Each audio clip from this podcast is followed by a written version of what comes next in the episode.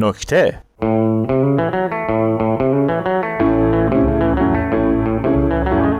من تازگی به جای نقل مکان کردم و می‌خوام شما رو با شرایط اینجا بیشتر آشنا کنم. راستشو بخواید اینجا خیلی آرومه. اصلا بهم نمی‌سازه. یعنی متاسفانه از هیچ گونه استرس و استراب و دلشوره خبری نیست. و این البته برای روحیه آدمی مثل من نمی‌تونه مناسب باشه. اما خب چاره نیست. باید بسوزیم و بسازیم. حالا که اینطور شد به چند تا نمونه خیلی سریع اشاره می‌کنم تا شما ببینید حق با بنده هست یا نه. همین دیروز رئیسای دو تا منطقه با هم نهار خوردن. کلی قربون صدقه هم رفتن حتی بعد از غذا دهن همدیگر هم با دستمال پاک کردن. آخرش هم رفتن روی پشت بوم رستوران واسه اون منطقه سومی که نتونسته بود بیاد دو تا کبوتر سفید با شاخه زیتون ول دادن.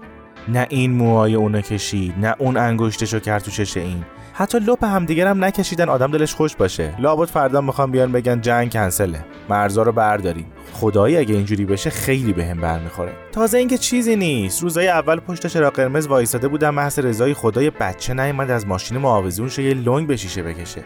خیلی کلافه شدم. گفتم شیشه این ماشین بکشم پایین یکم دی اکسید کربن بخورم حالم سر جاش بیاد. دو تا نفس عمیق کشیدم هیچی به هیچی سومی رو کشیدم بازم هیچی یه سرفه خشک خالی هم نکردم. فردا پس فردا اگه من از میزان اکسیژن زیاد سکته کنم همون کسی که میره کفتر پر میده پاسخگوه. اینجا وقتی صبح بچه ها مدرسه میرن حتما و قطعا زور برمیگردن خونه هاشون. یعنی هیچ اتفاق هیجان انگیزی نمیافته. همه میرن درس می‌خونن بعدم با خیال راحت میان خونه. اینطوری که نمیشه بچه باید بچگی کنه. با مفهوم ضرب و جرح آشنا بشه. آتیش سوزی رو با چشم خودش ببینه. من اگه جای این بچه ها بودم فردا می‌رفتم جلوی مدرسه اعتراض و تحسن. روی یه پلاکاردم می نوشتم ما کودکان و نوجوانان حق زندگی پرهیجان داریم. با امنیت بیجا آن را از ما نگیرید. کاش حداقل چهار تا چیز درست حسابی یادشون می‌دادن. شما فقط به چند تا عنوان درسی توجه کنید. چگونه مثل خورشید باشیم و اشعه محبت خود را به همگان ساطع نماییم؟ چرا دوست داشتن همه انسان ها مهم است؟ صلح پایدار چیست؟ آخه چرا باید بچه اینا رو یاد بگیره؟ کجای زندگی قراره به دردش بخوره؟ آمادگی دفاعی خوبه. همچین رژه بری پای چپتو محکم بکوبی رو زمین قشنگه. فضای مجازیشون هم خرابه. متاسفانه اینجا کسی پست یه نفر دیگر رو توی اینستاگرام اسکرین شات نمی‌کنه واسه دوستش بفرسته. بعد ساعتها بشینن با هم راجع به اون عکس درد دل کنن. خب الان کی بیاد به من بگه اگه ما راجع به لباس، مدل مو، رنگ ناخن و ماشین اون آدم صحبت نکنیم پس چطوری مسائل این جامعه قرار حل بشه؟ شما می‌دونید چند درصد از چالش های شخصیتی آدما توی همین غیبت ها حل و فصل میشه میره پی کارش؟ یعنی اینجوری براتون بگم که یک نفر هم توی کار یکی دیگه دخالت نمی‌کنه. بله می‌دونم. الان شما هم انگشتتون گرفتید به دهنتون میگید مگه میشه؟ حالا که شده. خب اومدیم اون نفر نفهمید داره چی کار می‌کنه. من نباید بهش تذکر بدم؟ نباید توی چشماش زل بزنم بگم من خوبم. تو نمی‌فهمی؟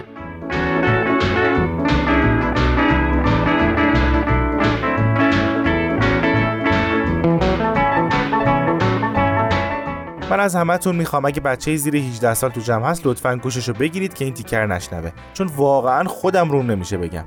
ولی می‌خوام بفهمید که من چی می‌کشم. یکی دیگه از عجایب اینجا می‌دونید چیه؟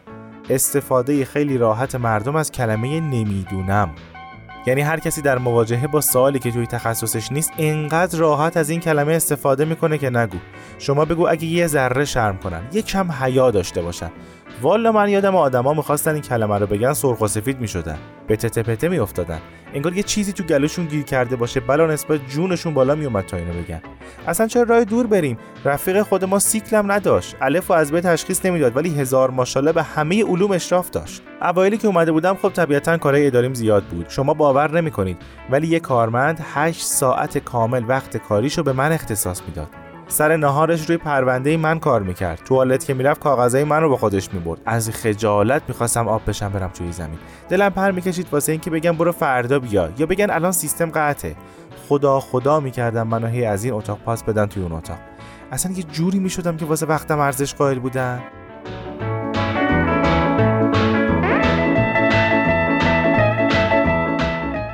من نمی‌دونم چطوری وقتی دزدی نمی‌کنن خرجشون رو در میارن. اصلا اینجوری رشد اقتصادی متوقف میشه. چون اگر سیستم امانتداری یعنی اینو ما برمیداریم ایشالا که لازمتون نمیشه از بین بره تراز به هم میریزه. تراز که به هم بریزه توزیع عادلانه ثروت اتفاق میافته.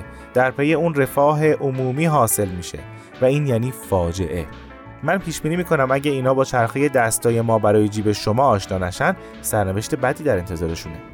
تو خیابون که راه میری می‌بینی جوونا این دسته گلای مردم. یه گوشه جمع شدن کتاب می‌خونن. عمرشون و سلامتی مغزیشون رو پرپر می‌کنن. شاید فکر کنید هزیون میگم ولی آدما با صدای بلند میخندن. تلویزیونی که روشن می‌کنی می‌بینی مردم همدیگه رو بغل می‌کنن. روزنامه رو زیر و رو می‌کنی دریغ از یه خبر بد خرسای گنده خجالت نمی‌کشن همه جا صف رعایت می‌کنن. هیچ کس توی جنگل و کنار دریا آشغال نمیریزه که یه وقتی طبیعت اوف نشه. می‌دونم. بله می‌دونم. شما هم الان چندشتون شده. قیافتون رفته تو هم. منم اگه جای شما بودم این شکلی می‌شدم. خلاصه از وقتی که مردم و اومدم اینجا به نظرم خیلی از ارزش ها عوض شده و این برای روحیه آدمی مثل من اصلا نمی‌تونه مناسب باشه. اما خب دیگه چاره نیست.